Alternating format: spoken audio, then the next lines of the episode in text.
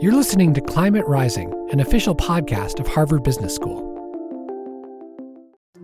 Are you looking for another business podcast that addresses some of the world's most complex challenges, including climate change, with the help of experts engaged in cutting edge research? Then you should check out If Then, the new podcast from the Stanford Graduate School of Business. If Then is made for curious people looking for answers to challenging questions. Each episode focuses on an in depth conversation with a Stanford GSB professor about the innovations and insights they're most excited about and why they matter. If you're looking for a place to start, I recommend their recent episode with Bill Barnett, Stanford GSB's professor of organizational behavior, about climate change and sustainable business ideas. The premise of the episode if we want to seriously address the climate crisis, then we need to engage foolish business ideas. It's a fascinating conversation. So don't wait. Follow If Then, that's if slash then, wherever you get your podcasts. Today, there are about 2 million electric rickshaws on the streets of northern India. But these rickshaws charge at night, and it takes all night, and they drive off at 7:38 in the morning, and they do the morning traffic. They've got a real problem as far as the vehicle utilization is concerned, because that driver has to go home at midday, and he goes home and he plugs that vehicle into the wall because it's in the red zone on its charge. He's not using the vehicle for most of the productive day. Against that, we've come up with a solution. What would it look like if the majority of vehicles on the road in the world's most crowded cities were electric? Uday Khemka has insights. I'm Rebecca Emanuel, and this is Climate Rising, a podcast from Harvard Business School. Together, we explore climate change's business implications and opportunities.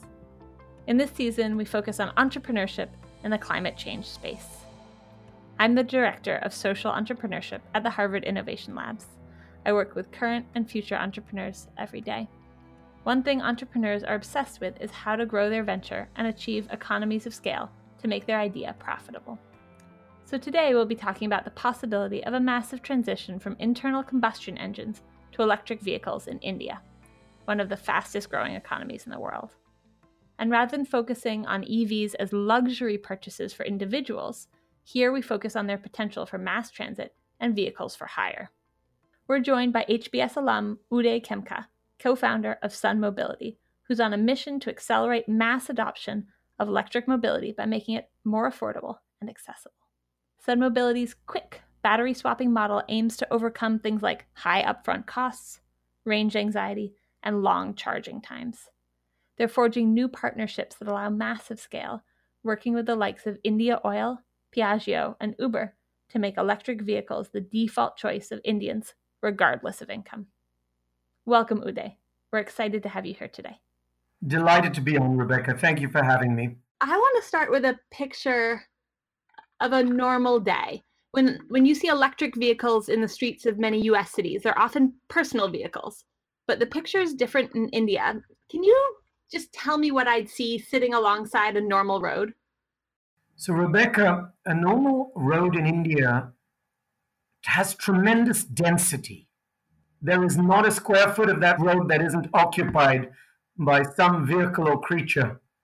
You're absolutely right. As far as electric vehicles are concerned, in India, there can be a few personal vehicles, but 90% of what we're talking about are mass transit applications. Three wheel vehicles that carry people like taxis. We call them rickshaws and autos. In Thailand, they call them tuk tuks, uh, and as well as electric buses. Um, these uh, formats carry 85% of middle class commuter miles in urban cities in India. So that's what we mean when we talk about electric vehicles on a normal Indian street. And let's say I drive all day for my job or I buy cars for a shared vehicle company. Why are electric vehicles so appealing? Well, you've got to look at it, first of all, Rebecca, from the country's standpoint. It's not just about the Paris climate goals of India, which is becoming a very important player in those negotiations. It is also to do with the air pollution of our cities. We have 14 of the 20 most polluted cities in the world. And even more than that, it's about the fundamental macroeconomic imbalance of the Indian economy, which imports a huge amount of its fossil fuels. And yet, it also has the highest solar irradiation on the planet, which allows the generation of huge amounts of clean energy, which can be redirected to substitute that fossil fuel in the form of electric mobility.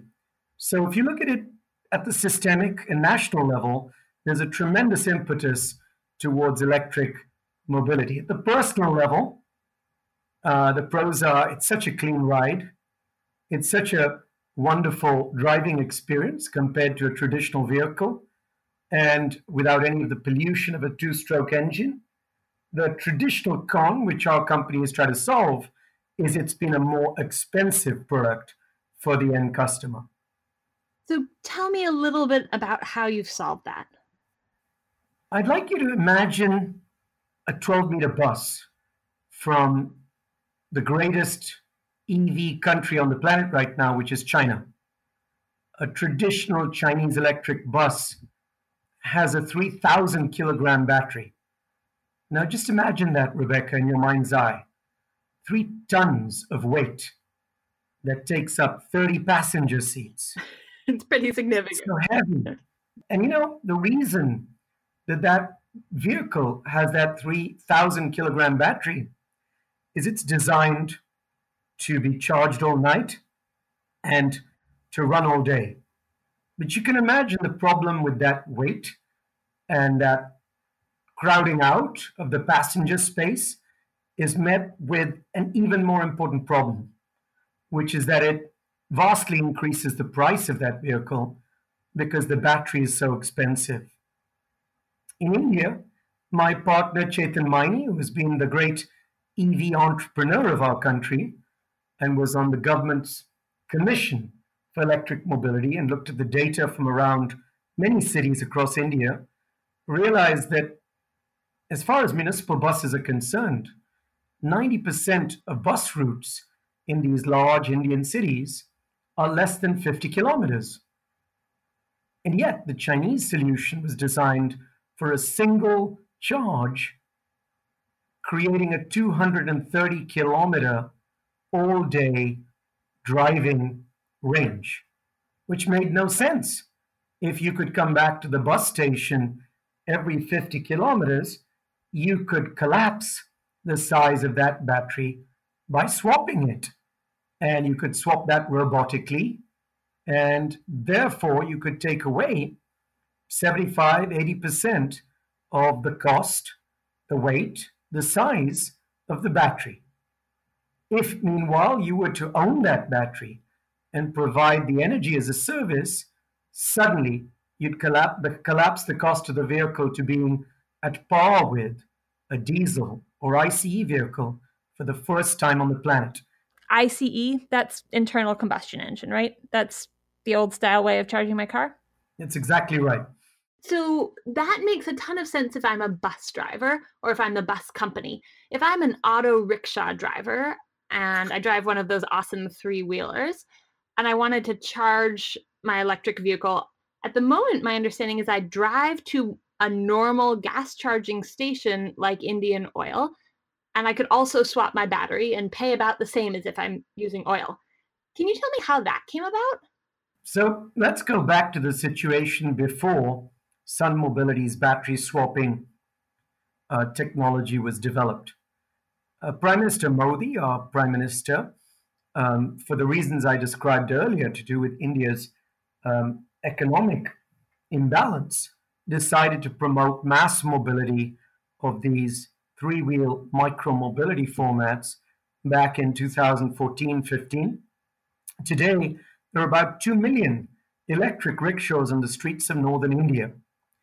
But these rickshaws charge at night, and it takes all night, and they drive off at 7:38 in the morning, and they do the morning traffic. They take people from the subway station to work. But the problem is not just that the batteries are very expensive. They have to buy these batteries, these lead acid batteries, and you know if they and, and they diminish in their capacity over six months so they have to give them back after six months and spend a lot of money to buy another battery with an ever diminishing range. They're also heavy, but most importantly, they've got a real problem as far as the vehicle utilization is concerned.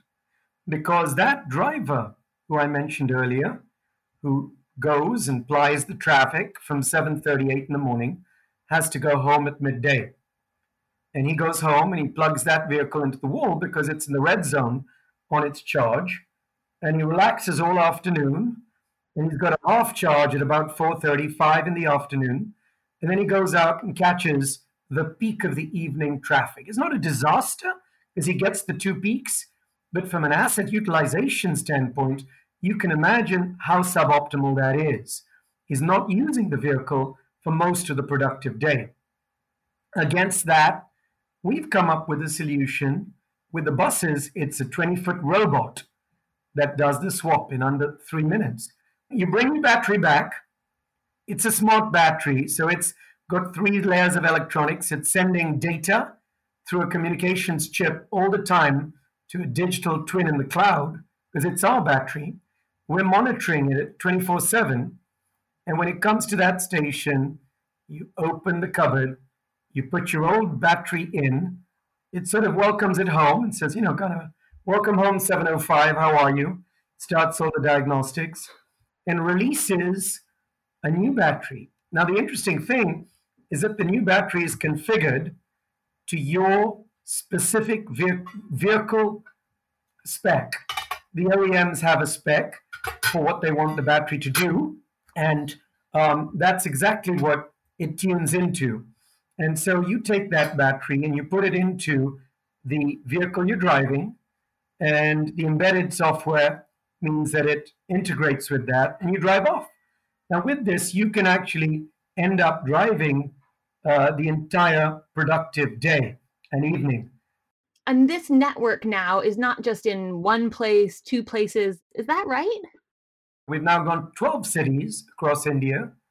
And of course, our ambition, the dream is to be in every city and in every place. In order to do that, we've partnered with India's largest oil and gas company, uh, Indian Oil.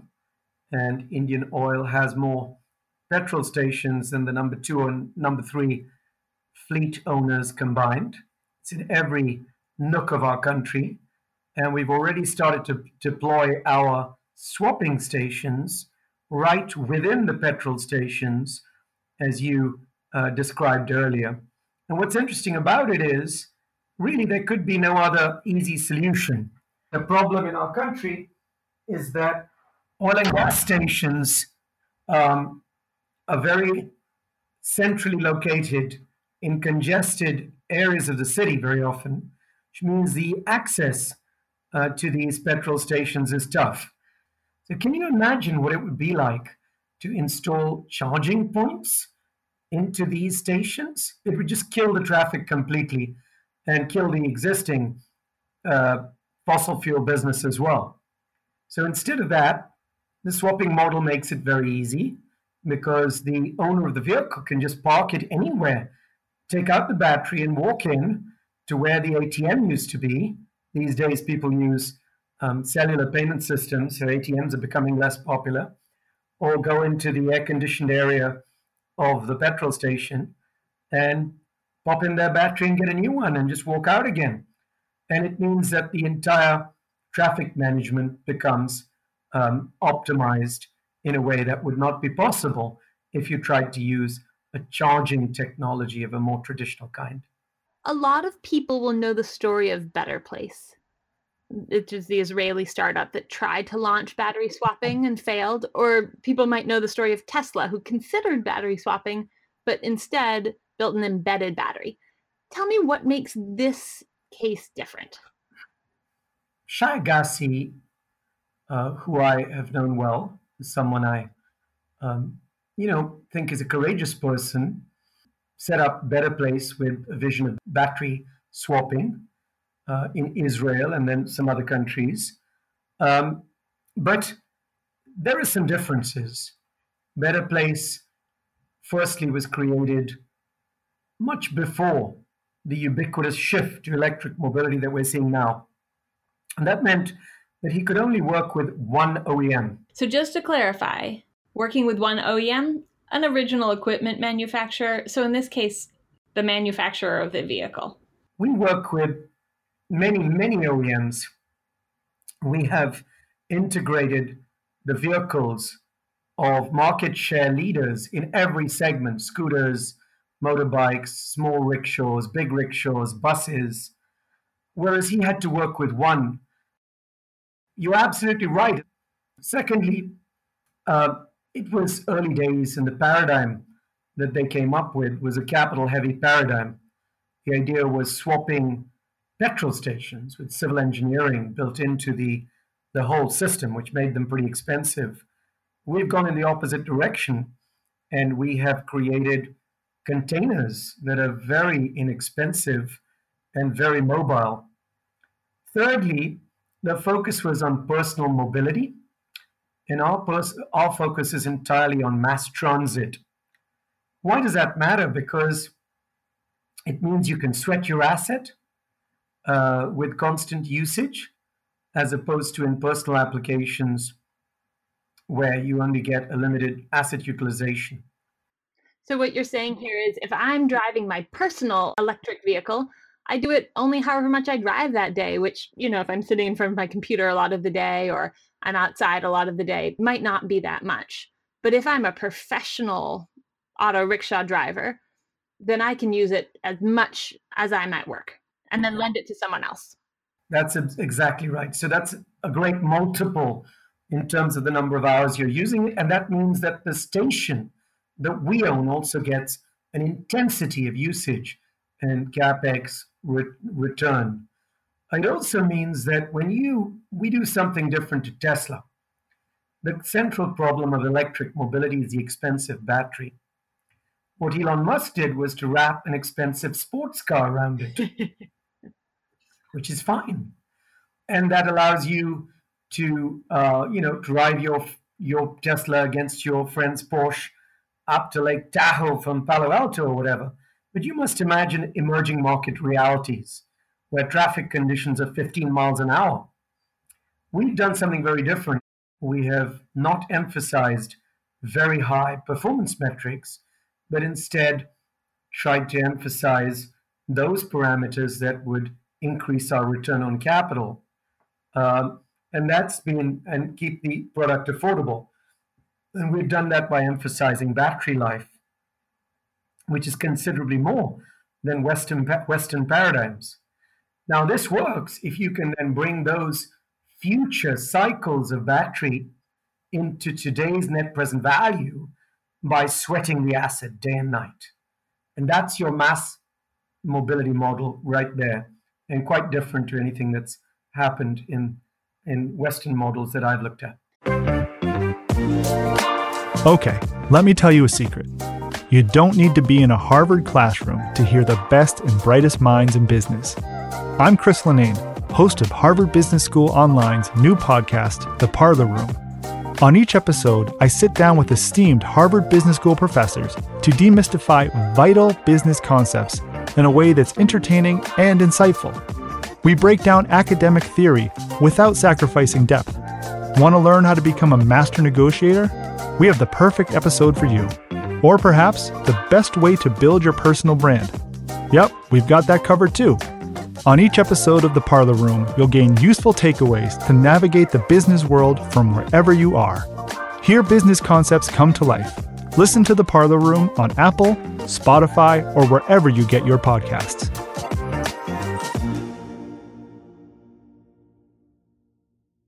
I've also heard that sometimes the um, maintenance is less on electric vehicles just because there aren't as many moving parts. Has that been your experience? Oh, of course, yeah, that would be the case universally for electric vehicles. It's it's a, a total paradigm shift, and that doesn't matter whether you're battery swapping or using a traditional electric vehicle. Um, you know, it's always the case, and uh, there's so many advantages. Wear and tear is much less, and it lasts longer. And if you've driven an electric vehicle, you know how difficult it is to go back.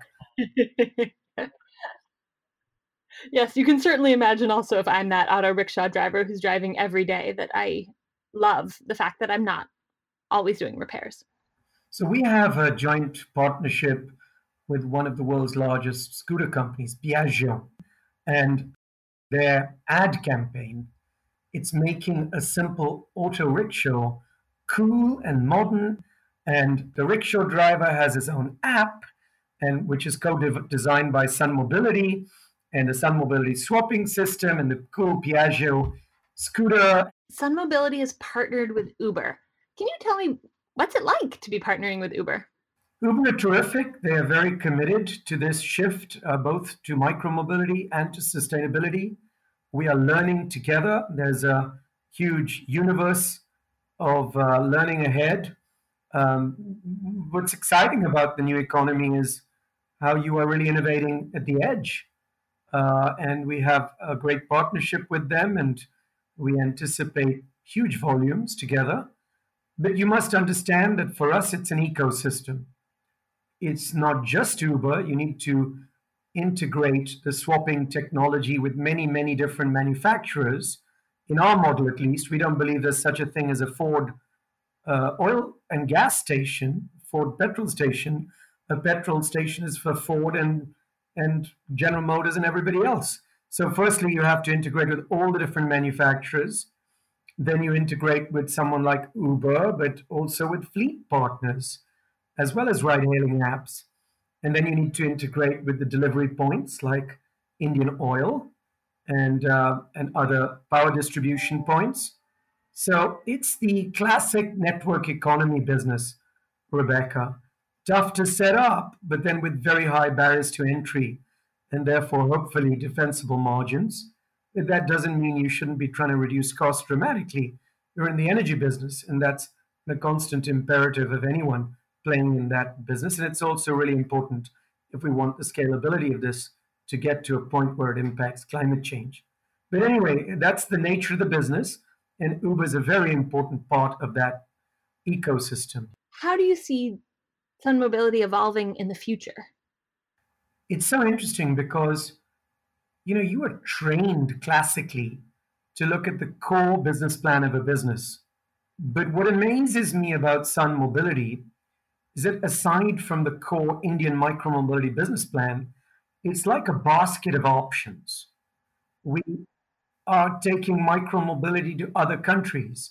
You can imagine the urban density and micromobility characteristics of Southeast Asia, uh, of Eastern Africa, of other emerging markets, but even of developed country micromobility markets in last mile delivery, food delivery, document. Apparently, people don't really deliver documents very much anymore. I may be the last who actually gets documents delivered to me, but you know, there are many kinds of micromobility delivery.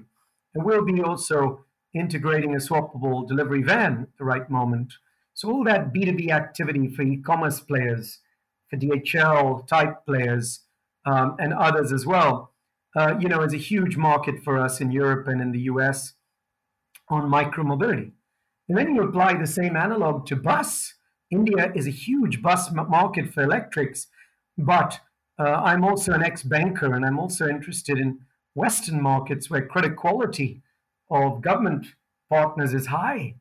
And, you know, we've hosted and been part of a few electric mobility bus summits, and we're shocked to find that people don't really fully understand bus battery swapping models, we can swap a, a battery in less than three minutes, and we've massively compressed the cost of the whole system.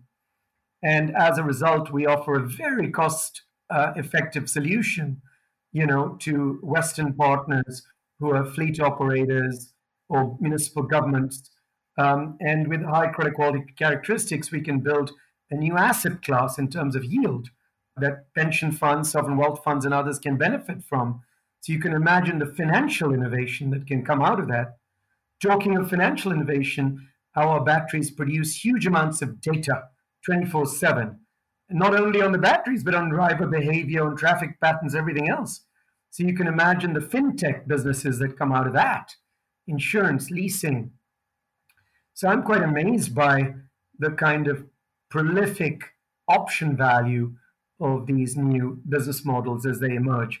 None of that means you should lose your core focus. Of course, you should lose focus. Uh, but you know, you do find the most extraordinary business development activities. We even had an approach from someone in Las Vegas who said that their electric buses go in a circuit. Anytime there's a circuit of less than 50 kilometers, we should be extremely competitive. And they said they had one, and could we come to Las Vegas? It was a little early for us, but no doubt one day we'll try and contribute to that microeconomy as well. So take the the conversation you were having about pension funds and developing a new asset class. Can you walk me through it with an example? Sure. If you remember, there was a time when governments produced their own energy. And then there was the, an innovation that changed everything. And that was a power purchase agreement, as you know. And from that was born the renewable energy industry because, you know, private sector players could invest in power plants and sell that solar energy into the grid. Well, we're at the same point for EV bus mobility. In other words, you could create these bankable and robust long term contracts with cities and states wherein you could provide municipal bus services per kilometer. Now, that means that the operator could just operate as an OPCO, and pension funds and sovereign wealth funds can own these buses and the charging or swapping stations and provide that on a per kilometer basis on, under long term um, transportation procurement contracts. And that's really exciting because it means that neither do cities need to own buses nor do transportation companies need to own buses.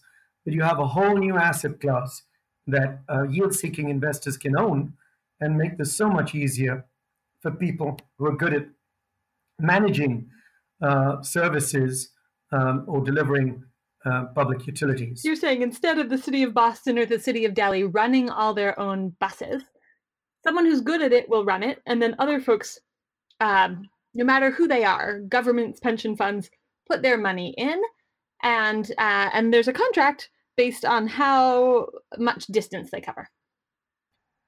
That's exactly right. And for that, what's really important and which is so exciting, and geeky people like me really find this super exciting, is you have the ability to innovate a new standard of standardized bankable contracts all over the planet that will create this vast new asset category, generating new yield um, for uh, pension funds that are very often underfunded. I don't always hear the word geeky banker and innovate together, but I really like it.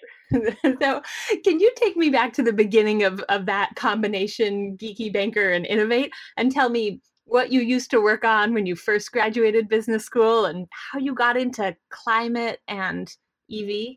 You know, so my beginning, the beginning of my career was in the 80s, where you were trained not to allow your ethical and moral motivations to be too apparent because you were trained to just talk about IRR and multiples. Thankfully, the world has changed dramatically over these last decades. Even in that era, you were encouraged to focus on those sectors of the economy that generated, you know, large scale net present value. And it wasn't clear whether new energy and new transportation would do that. And so I was always encouraged to focus on those passions of mine, which I'd had from a very young age through our family foundation. So when I returned to the group, our board would say, Show us examples of where you can build a billion dollar business doing this and there were very, very few and far between. And so I had to do that through our family foundation, and we worked on many things, focusing on how large-scale sovereign wealth funds and pension funds invested, and and and I that became a big theme of my philanthropic life because I'd been trained as a financier. But back in 2015, I approached our family board and I said, you know, I have, in a very loyal way, I hope, uh, tried to focus on all aspects um, of our group's business, our family group's business, in every industry that the board wanted me to focus on, uh, as well as innovating and creating private equity and venture capital institutions. And would you please give me permission? Would you give me a mandate from now to the day I die only to focus on businesses that could create significant economic value but also make a significant impact on climate change mitigation. What did they say? Well, they knew about this passion. They'd seen it for 25 years. And by this stage in 2015, you could see many businesses that had created multi billion dollar market cap um, innovating in this field. And so, you know, they were tremendously supportive. And I feel so grateful and lucky to have um, to work in a family business where we share a sense of moral purpose together.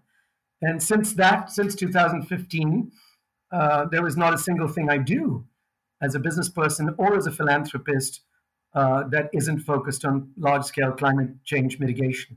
And I feel proud that Sun Mobility is, is part of that puzzle, although by no means the only part of it.